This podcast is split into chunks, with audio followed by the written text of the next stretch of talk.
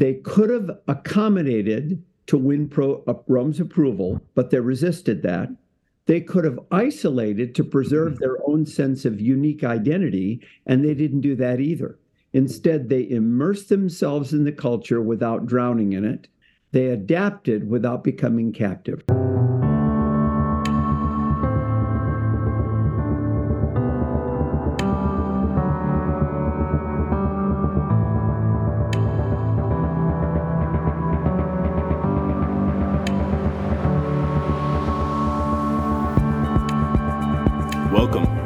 Taste and See. This is a podcast of the Spiritual Formation Society of Arizona. Season 4. The church is dying. Or is it?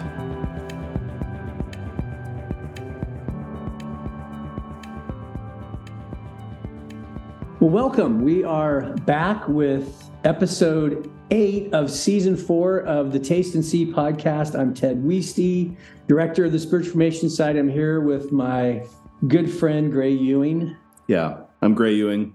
Happy to be here talking with you, Ted and Jerry, today. I'm the pastor of Ascension Church, uh, Phoenix, in the uh, central area of Phoenix. As a reminder, as though by you know podcast eight, you need a reminder. Right. Uh, in this season of the podcast, we've been exploring this statement slash question: "The church is dying, or is it?" And we're asking those that question, having conversations. We've had some great conversations so far, and, and today we're really looking forward to a conversation with Jerry Sittser. I I first came across uh, Jerry's work through a book called Water from a Deep Well, and uh, it's a it's a book that I actually assigned to uh, some seminary students um, when I was teaching formation classes, and uh, it was always um, a real blessing in that in that context. I'm really grateful. So, uh, Jerry, welcome. So glad that you're with us. Uh, thank you, Ted and Gray. Nice to meet both of you and to join you today. Yeah, so we've been looking at this theme of the church is dying. I wanted to say real quick too. I don't think it'll translate, but there is a nail gun uh, being used in our church right now. Our church is under construction right now, so if you hear anything in the background, that's what it is. And then I was thinking about it, Ted, and it's like this is it's kind of a perfect metaphor, right? The church under construction.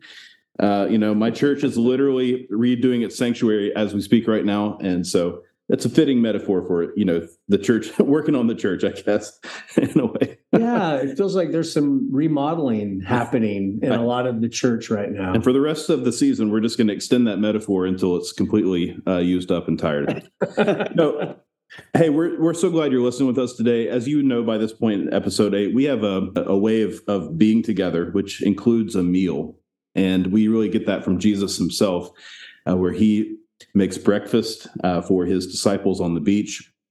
And it has been important to Ted and I as we've led these uh, seasons of Taste and See podcast to make sure that we have space for eating together and being together as well as recording a podcast. And the, the idea is that Jesus is inviting us into more than just an intellectual conversation, more than just a you know series of action steps, more than just a repair you know repair project to the church he's inviting us into a deep relationship and a table that's spread before us. And so every week we like to have a meal. This this season we're looking at breakfast because breakfast is never a bad idea. Uh, and so we like to share what we're eating this morning. Jerry, why don't you go first? What what are you eating for breakfast this morning? I am drinking a green smoothie that I just made before I came online. We uh, my wife and I have green smoothies virtually every morning. Once in a while, not. Sometimes we have eggs over spinach, but uh, most of the time we've got green smoothies. So it's uh, spinach and uh, kale. And then we usually, but not always, add some peanut butter and protein powder. Uh, we'll either use blueberries or ras or strawberries or both. Occasionally raspberries; they're not as good. And uh, not as sweet as blueberries. Yeah. If it's blueberries, I'll use some chocolate uh, protein powder and then we use oat milk and a little bit of uh, of um, um, water. Most of the berries are frozen, some are fresh, so it's uh, it's really good. you come here for the spiritual discussions, but you stay for the uh, the recipes that we give out. it's great. I, I, know as you, as you share that, Jerry, I think yeah. we need to we need to put that recipe in the show notes so that yeah. people can can, uh, can have a Jerry sm- uh, Jerry smoothie. Yeah, yeah, it sounds so good. It does sound good. it actually is good. The kids like it too. My grandkids, that is, but but uh, that's what keeps my wife and me going till lunch. Mm. Yeah. Anyway, coffee every morning. Oh, there you go. There you go. Can't live without it. Well, and, and Jerry, we were we were possibly going to record this podcast last week, but you had grandkids in town. Can you tell me a little bit about grandkids and family yeah, um, and all that?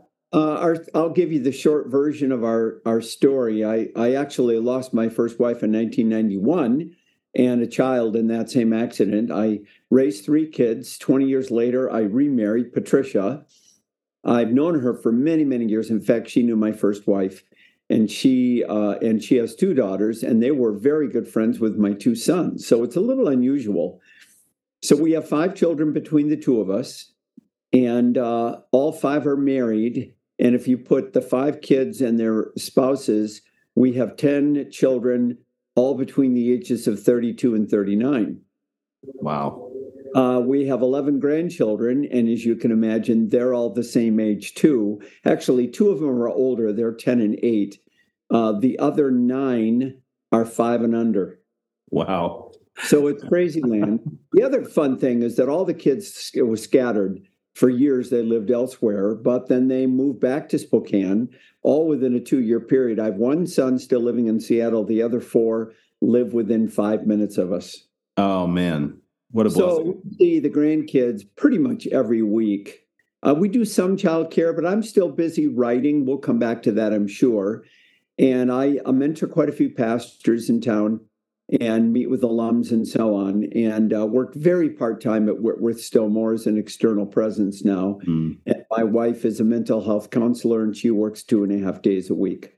So, as I said, in this case, we had uh, kids uh, let's see, last weekend from Thursday to Tuesday, the two oldest ones stayed here. And then in between Friday to, to Sunday, we had uh, an, an, additional two and a half year old and seven month old here.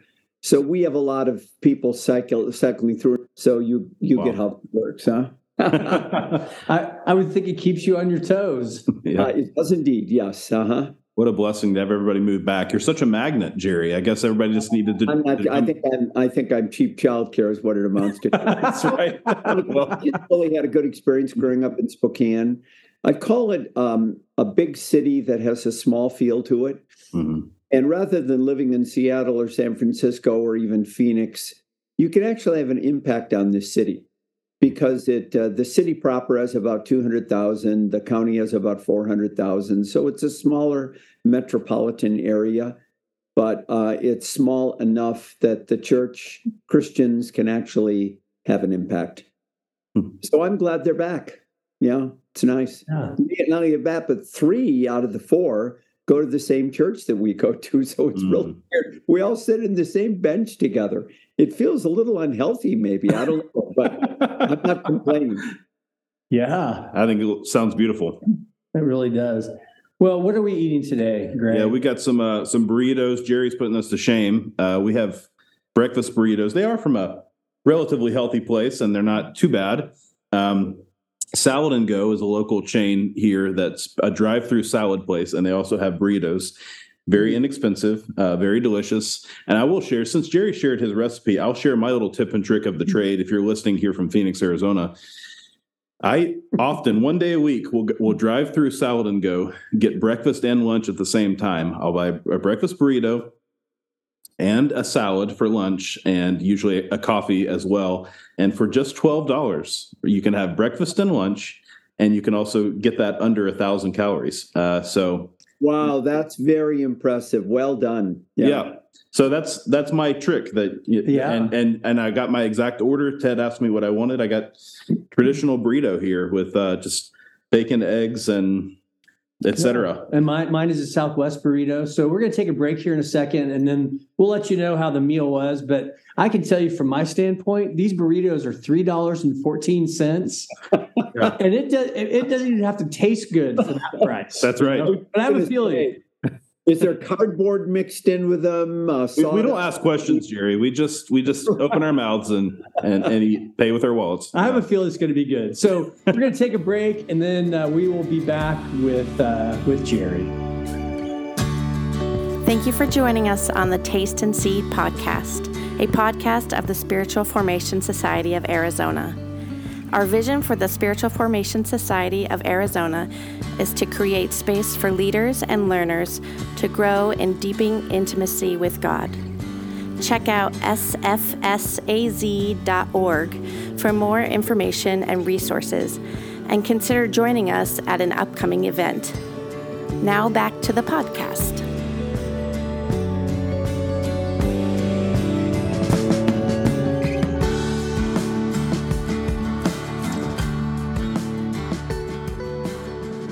And we are back. And I want to say that was the standard and very good. Yeah, Excellent burrito from. Salad and Go. and it wasn't too. I've never had the Southwest. It was That- good. Yeah. it was good, and I had the green salsa, which was excellent. Okay, I, I opted for red salsa. Yeah. That- that's just a little bit of me and Ted being different. Or we could do New Mexico, and you do both, right? right. You do red The and Christmas- green. Christmas. There you go. Is what they call it. So it was good. That's good. Yeah. So get your Arizonans, get your salad and go. It's a good, it's a good company. Jerry, you've had the same smoothie. How many? How long have you been eat, uh, drinking that same smoothie? And and, and how was it today? On Uh, scale of one to Colin, I, I, I vary it from uh, day to day to some degree. I always use frozen bananas. We buy a bunch of organic bananas, cut them in half, freeze them, and then throw a couple of halves in. And then we'll usually throw in some frozen berries and some fresh berries. So it makes it just a little bit colder and a little more foamy. I love it. Yeah, Yeah. that's great. I think maybe next time uh, for our podcast, we're going to have to get smoothies. I I think We'll need a detox from some of these, yeah, these heavy breakfasts that we keep having. Jerry, again, it's so it's so good to have you. And I want to I want to read a quote from uh, from Water from a Deep Well, just as a way to segue into some questions uh, that that we have. And um, I have I've just over the years enjoyed so much um, your work with Water from a Deep Well of, of looking at Christian spirituality from uh, you know from the earliest times all the way um, up until current current day. And in the introduction, you said this: history can be a valuable resource for us, especially in the spiritual life. For it provides examples of how believers who lived in other times and places understood what it means to seek, know, and experience God. So uh, we we love to um, pick your brain a little bit, uh, hear hear your heart, your um, your perspective on. Are there in particular some maybe people or periods that you feel like uh, could be really instructive as we think about the dynamics of what's happening in the church today? Well, it's always dangerous to ask a question of somebody who's a trained church historian. That's how I make my living. Um, so you're going to have to cut me off or redirect me because I, I am capable of going on riffs that last a while here. anyway, I would say uh, I'm going to answer it this way, um, uh, Ted, that the early Christian period is absolutely foundational for how we understand and how we function as Christians even to this day. And here's why. For about the first 300 years of church history, the grew the church grew up absolutely independently from any kind of larger social and especially political entity. Now they had to figure out how to function in the Roman world, which they did, um, but they never over accommodated to the uh, Roman world, or they would have been absorbed by Rome. Rome had this amazing capacity to absorb new religious movements into itself, and in the in the process, domesticate it, make it subservient to Rome. Uh, though one exception were, were were the Jews, but the Jews learned how to survive largely by remaining isolated, which was re- the reason why it didn't have the kind of cultural impact that Christianity had in the Roman world through kosher laws and circumcision, dress codes, and so on. They remained fairly isolated from the larger empire. Rome actually respected Jews and and honored it because of its kind of ancient tradition and its high moral uh, uh, kind of uh, code of ethics. Um, but uh, Rome didn't feel threatened by uh, Judaism largely because they were so identifiable. It's like having people wearing a, a football jersey of, or something like that. You can just spot them right away. Mm. So that wasn't true of Christians. So think about this for about 300 years, the Christian movement, born in the city of Jerusalem, grew into the entire Mediterranean world and east past Syria and beyond through the Fertile Crescent and down the Nile River in three major continental directions. Within that 300 years, they began operating in, I don't know how many different languages, 10 maybe, 15, and uh, developed its canon, its, its uh, basic practices, its worship life, its offices, hmm. uh, its uh, uh, capacity to serve the larger society, uh, its uh, doctrine, belief system, practices, all of that without any form of Roman interference. Mm. And that's the foundation we're still built on today. We call it the Orthodox tradition with the small o, or what I call the great tradition of historic Christian faith. Pretty much everything that they decided over a 300 year period of time is still foundational for all the rest of us. Mm. And here's the thing that's amazing to me is that they they could have accommodated to win pro, uh, Rome's approval, but they resisted that. They could have isolated to preserve hmm. their own sense of unique identity, and they didn't do that either. Instead, they immersed themselves in the culture without drowning in it. They adapted without becoming captive. Hmm. That is so amazing, so impressive, and so moving to me that over that long a period of time, facing suspicion, hostility, on and on occasion persecution, they were able to survive. Wow. And so I, so let me let me jump in. Um, you, you said I could, so I'm going to jump in. no, please. um, and, and, believe me, just all your sharing is so helpful. But what, what I'm hearing there is not giving into accommodation and not giving into isolation. Mm-hmm. Correct. And it kind of leaves you in this messy sort of space in the middle to to work that out. And and are you is part of what you're saying is that that's even something that today would be really instructive? Uh, well, yes, it is. Um, uh, let me uh, add this that uh, in a, a, very fine second century document called the so called Letter to Diognetus. It's a very short, I think it's probably the first apologetic uh, work written. It's only about 15 pages long, so it's short, it's elegant. You can tell that whoever wrote it was highly educated. We don't know when to date it. Most scholars would put it around the year 150. I would agree with that for certain uh, reasons.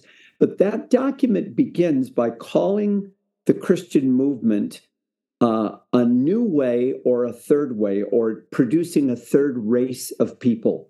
Mm. And Rome recognized that language. In fact, the, the recipient of the letter, most likely a Roman official, knows the, the unusual reputation of the Christian movement because it wasn't like the first way, the Roman way, the way of the majority culture. It wasn't like the second way, the Jewish way, it was a third way or producing a third race of people. And I actually wrote a book about that two years ago called uh, Resilient Faith How the Early Christian Third Way Changed the World. And it's about the uniqueness of this period. And that's where I make the argument that they figured out how to adapt to the culture without compromising, not accommodation, not isolation, but immersion into the culture. And that's by far the most difficult thing to do. Um, it, it's easy to accommodate. We see all kinds of examples of that in American society right now. You can do it to the left or you can do it to the right. You can be woke, you can be Christian nationalist. Um, it's easy to isolate, just stand back, kind of create your own little uh, subculture of Christian schools and Christian this and Christian that until you don't know how to relate to the larger culture and all the ambiguity and challenges that that presents. But the early Christian movement, for the most part, there were exceptions, obviously, for the most part, chose this unusual, quote, third way, producing a third race of people. Diognetus puts it this way he said, Christians dress like everybody else. They speak the same language. They shop in the same markets. Uh, they live in the same dwellings. They live in the same neighborhoods as everybody else does. And yet, everything about them indicates they belong to a quote, new commonwealth. Hmm. In the Greek, it's oikumene.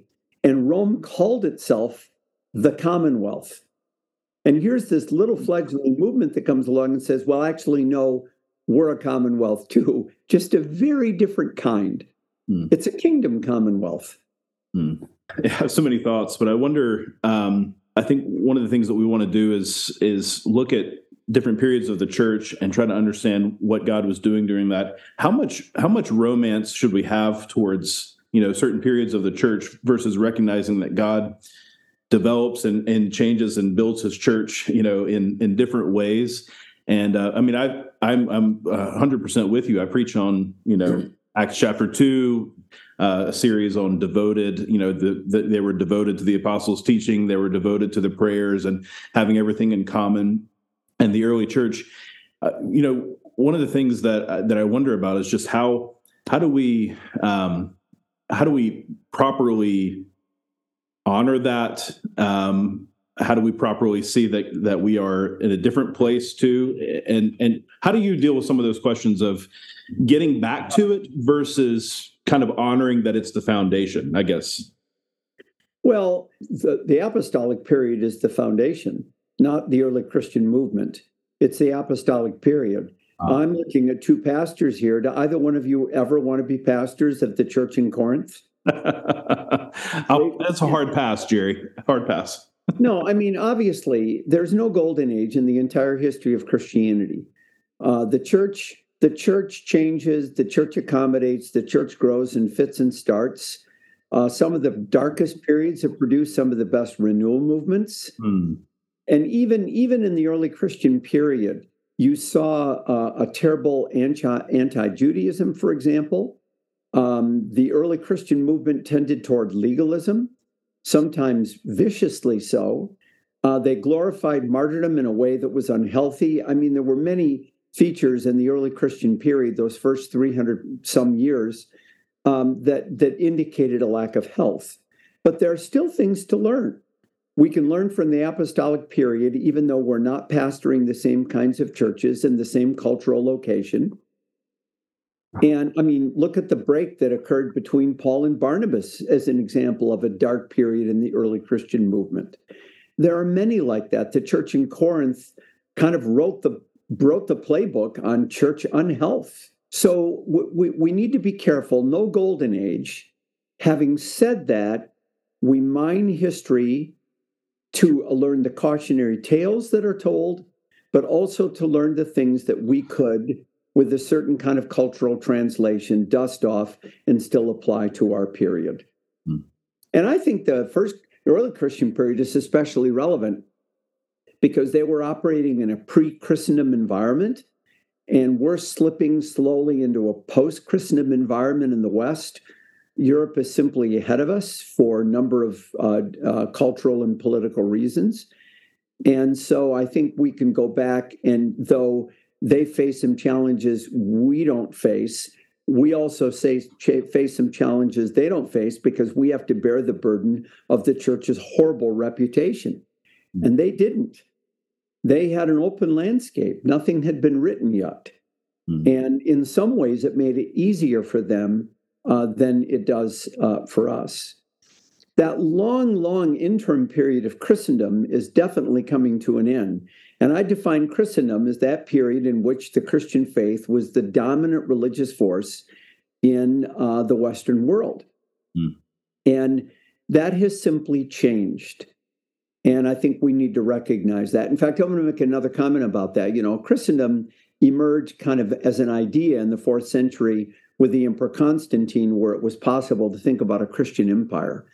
Uh, but then, you know, Rome, the Roman Empire collapsed in the fifth century, and for the next four hundred plus years, uh, the church scrambled to figure out how to be uh, a force for good in uh, a world that was utterly chaotic. Mm-hmm. Tribal invasions took place for centuries, Viking invasions, the rise of Islam, uh, in some cases, horrible weather, a natural disaster that could, took place in 536 that most historians kind of have an agreement it's probably the worst year in world history. Hmm. No one's ever heard of it. it was just catastrophically terrible. And in that period, uh, the, the West was limping, less the Byzantine Empire, but certainly the Roman West was, was limping. And it's the church, especially the monastic movement, that put Western civilization on its shoulders and carried it for hundreds of years until we could have a more formal Christendom emerge around the year 1000 or two. Well, ever since then, we've been living in a cultural setting that assumes that assumes Christianity is the dominant religion. And the big project of Christendom was to Christianize it. Hmm. Now, listen to the irony of that. The project of Christendom was to Christianize Christendom.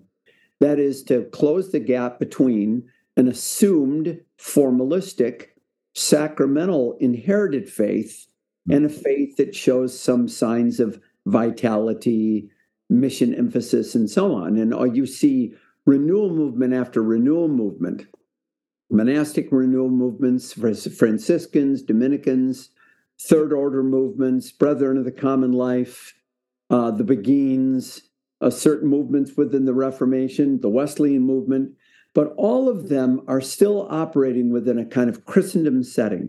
We simply need to close the gap between inherited faith and real authentic faith. The evangelical movement was birthed in the last period of this larger kind of Christendom arc of history.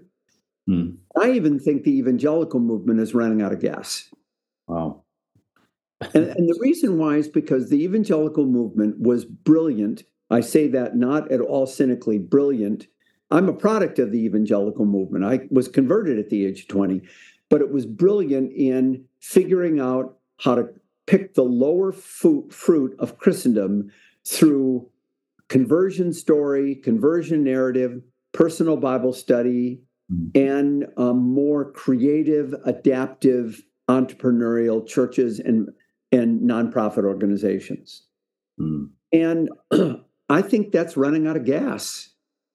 Wow. And so I think we have to go back to the playbook and think, okay, what can we do now in an environment that where the the the uh, um, number of nones is rising precipitously flat, uh, fast, and all of the religious groups are barely holding their own or declining. When the one example being non-denoms, but non-denoms are skimming a lot off of of disillusioned evangelicals who are sick of superficiality, uh, Catholics, and mainline Protestants. Mm-hmm.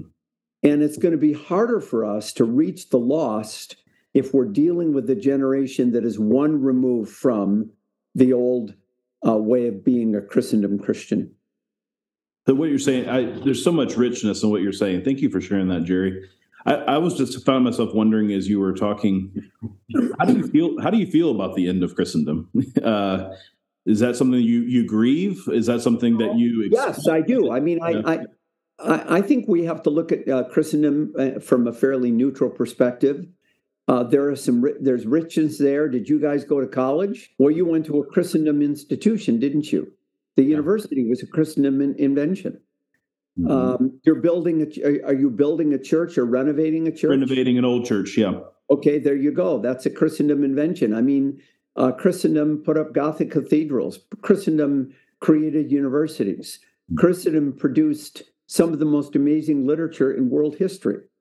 Uh, Christendom produced works of art that are just breathtakingly beautiful. There's much in Christendom that we should celebrate. Its achievements have carried over to this age. We see them in art galleries, we read it in literature. we benefit from its institutions. We also have to recognize there was a dark side to Christendom. Religious wars, for example, the Crusades, the Inquisitions, um, a kind of moribund faith that was so deeply sacramentalized that the idea of it being owned and lived out in a more robust kind of way was simply not required, not necessary, and in many cases completely overlooked. Anything we carry from the past has got, uh, it's a mixed bag, isn't it? Yeah. And it doesn't, in my mind, strike me as wise for us to either trash it or idealize it. I think it's best for us to say, what can we learn? Both the side that's cautionary tale as well as the side that represents a rich heritage that we can carry over to this day. So I, I look at Christendom as simply another phase in world history where Christianity was simply the dominant religious force. So, so Jerry, when when you're talking about the task of Christendom is to Christianize Christendom, one of them, I should say, one of them. Okay, was.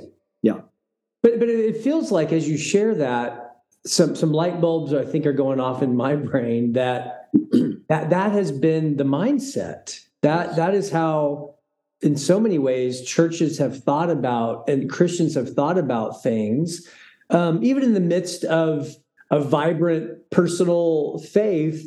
A lot of times they're thinking on that level. Yeah. Um, what, how how would you describe or what would you see going forward would be the the new mindset that is going to be more faithful i guess you could say to where we are. Yeah. Well i mean this will be music to your ears ted but honestly i think anything along the lines of a formation understanding of the christian movement is probably the way we're going to need to go. However trendy that is i think there's legitimacy to it.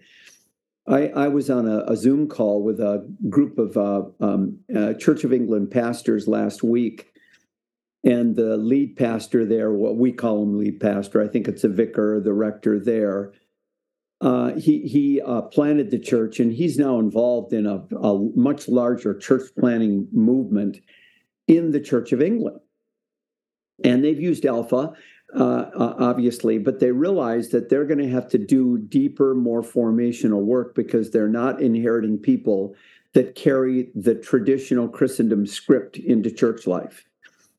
That is, um, Christendom, even if people didn't know much, they still inherited a kind of cultural script. What was that? A, a, a narrative understanding of the Bible. They knew something about Genesis to Revelation, something about the larger story. They also had some theological categories in their mind creation, fall, redemption, for example, sin, forgiveness, those kinds of things. Uh, every time they went to confession or they went to take the Eucharist, they were they were acting that out, uh, so so to speak. And um, so, in the case of of the the renewal movements within Christendom, it was simply helping people own what they already kind of inherently um, um, habitually knew. It was there somewhere, those categories, those stories, all that sort of thing. Mm-hmm. I don't think we can assume it anymore, at least not to the same degree. So we have to start farther back. Now, this is why the early Christian movement has something to teach us. Imagine what it would be like to do evangelism in the city of Ephesus in the year 125 or 175 or 225 you're meeting a population. Now they've reached far beyond the walls of Judaism. They're reaching genuine pagans, uh, that is, outsiders. Uh, they didn't know the story. They had never heard of Adam and Eve, Abraham, Moses, Esther, Ruth, uh, but they didn't know the categories either. They didn't know a cat. They didn't have a category of morality that came out of religion. They didn't have a category of creation, fall, redemption. So, what do you do to evangelize people like that? Can you just do an altar call? It wouldn't work. So, they actually started in the early Christian movement the formational process before they were officially called Christian. Hmm. Um, and that formational work uh, uh, took place for two to three years before they submitted to baptism and took their first Eucharist. It was called the catechumenate. It was highly relational.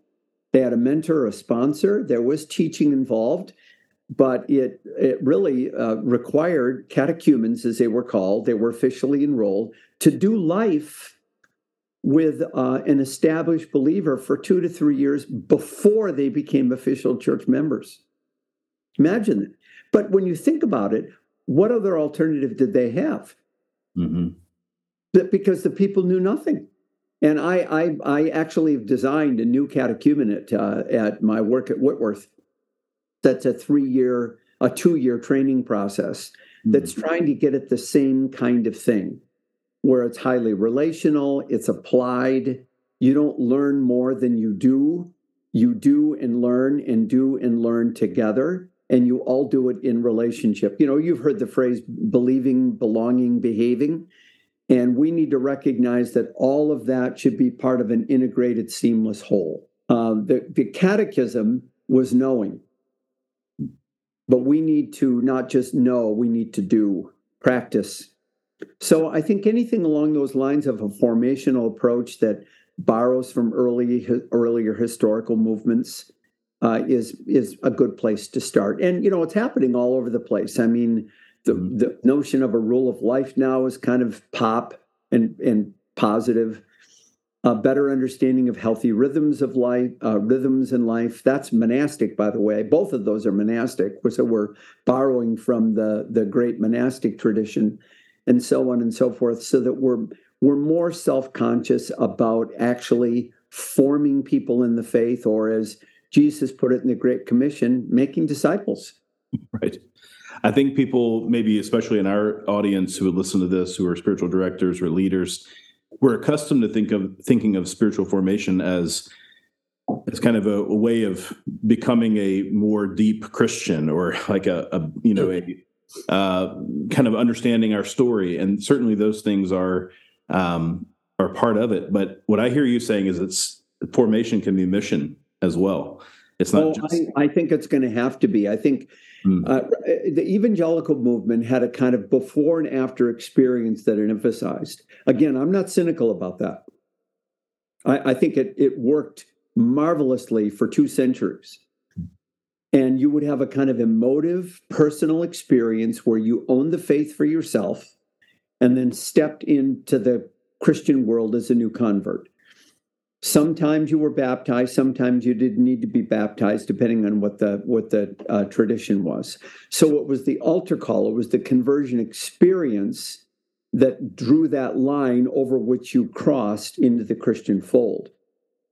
In the early Christian movement, it was the sacraments, but the sacraments were administered after you went through a training process. So they didn't, they, even if they practiced infant baptism, and there's some pretty good evidence they probably did, the the the, the basic rate or, or, or the basic group of people they were reaching were adult pagans. And then those adult pagans would simply drag their children with them. See, Wow. Obviously, in the Middle Ages, it was different because everybody was baptized as an infant, mm-hmm. and it became kind of standard practice. That's how you became a Christian when you were an infant through a sacramental process. Mm. I I think it was far more integrated in the early Christian period than it was either in the Middle Ages or even in the evangelical movement today. This this is not a question; it's more of just a comment, and I'll turn it over to Ted after that. But I'm just thankful to hear you reflect on um, giving thanksgiving for the evangelical movement, and you know, it's it's very tempting for many of us of certain age or maybe of a certain background to be burned by those things, and to you know move towards the more uh, you know what's called deconstruction or whatever that, that might be uh, to just throw it completely in the in the trash can. And and by the way if you're if you're struggling with that if that's been your experience then i understand how how you could be you know burned by those things. But i, I just i just wanted to comment and say it's it's a beautiful thing to say this is what the early church did its values its detriments right and here's what the evangelical church brought to the fore and but it was also lacking some things too and just to kind of have that gentle way of looking at at history where we we see god at god at work but also us screwing up right and and but but just um, but noticing it you know which i think is beautiful what, what tradition doesn't have something to apologize for? Mm. Uh, there isn't any. And what tradition doesn't have things that they uh, that they have deep within them that they can teach to the larger church? I mean, I am a product of the evangelical movement. Uh, I, I, lectured to a, a group of uh, uh, Assemblies of God pastors a, a, few months ago, about 60 of them. And I just began by telling my evangelical story to say, look, I'm, I'm a product of this movement. I had a conversion experience at the age of 20. I began to memorize scripture shortly after that, thinking that that's just the norm. I joined a Bible study right away. I was mentored by somebody, kind of the nav nav thing. Uh, I was affected by InterVarsity. I read good Christian books. I mean, the whole bit. And I haven't outgrown any of that. I still memorize the Bible, and I'm 72 years old. I mean, it's so deep within me, and I'm so grateful for that. I still have a personal faith. I'm grateful for that too. I think a Christian is wise who is a, a smart scavenger. And so, even though my foundation has been the evangelical movement, I also recognize that it tends to be superficial. It's got a fairly shallow root system. And the Anglican, I'm, we can drive that root system deeper by borrowing from other times uh, of church history that have some things to, to teach us about a deeper root system. I, I mean, I'm going to use the uh, Wesleys as an example. Uh, they were kind of the founders of the evangelical movement, along with George Whitefield and some others. Open air preaching, altar calls, uh, popular songs to sing. Now we look at it as traditional music. Back then it was contemporary music. And yet, John and Charles Wesley both died Anglicans. The movement did not split off until after they were in the ground. And John Wesley died in 1791. They used the Book of Common Prayer every day of their lives, and they were evangelical. So I think we can add to our portfolio. We can wow. we can drive our root system deeper without quote uh, outgrowing something that still has vitality and good reason behind it. So no, I'm I'm a card carrying evangelical. I'm also Catholic. Right. And Orthodox.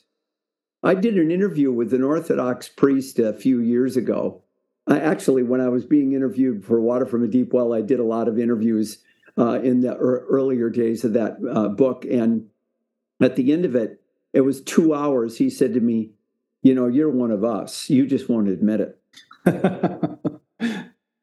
And I said to him, I'm kind of hoping you're going to be one of us too, you know. it was very playful. It was a fun, fun moment.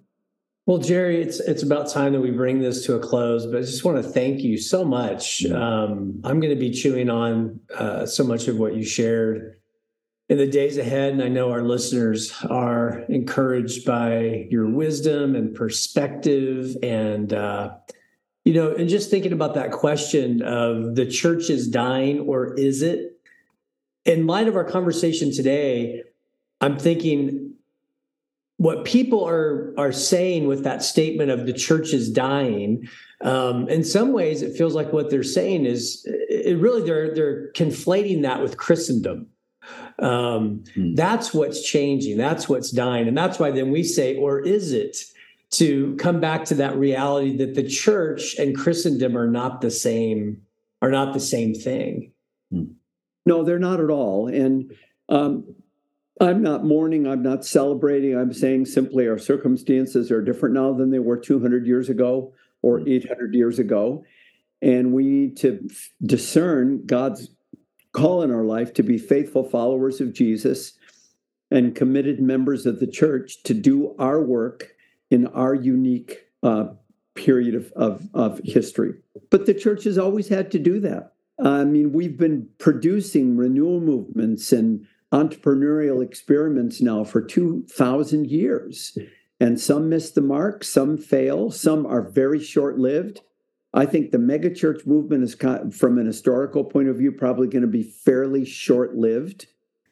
Some have lasted hundreds and hundreds of years, the monastic movement, for example.